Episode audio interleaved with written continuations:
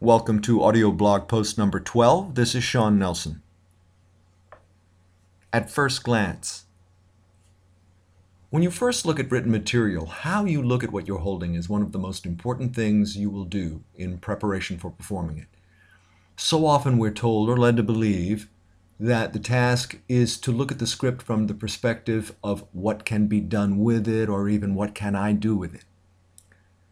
When you pick up a script as a professional actor or director, you're holding something that a lot of people have had to agree upon before it was printed and delivered. I once had an executive producer of a television episodic I was directing take a script out of my hands and throw it in the trash can because it was not ready for me to read. The producers and writers' reputations are on the line every time a script is released into the wild, and they've put an enormous amount of time, effort, research, detail, and creative energy into it all focused through a lens of years of training. They take it very seriously, rest assured.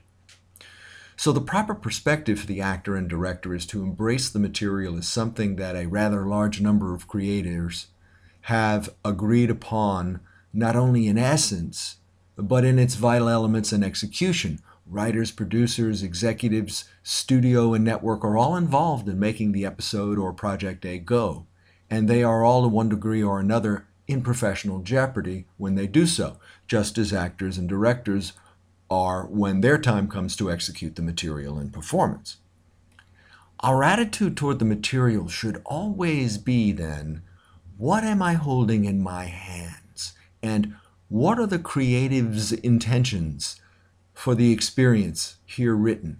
You can see the proceeding with an attitude separate from the intended thrust of the material, the now how can I handle this or how can I make this work model, assumes that these issues have not been addressed in numerous writing and production meetings long prior to your having received the shooting draft. No, the wise and proper attitude toward the written material you are given to direct or act is to ask the question, how does this go? And what is this experience presented here on these pages? For when you have answered these questions, you are truly one with the production effort, and all of your creative efforts can then be, and in all likelihood will be, in harmony with the rest of the production team's creative efforts. This is the end of audio blog post number 12.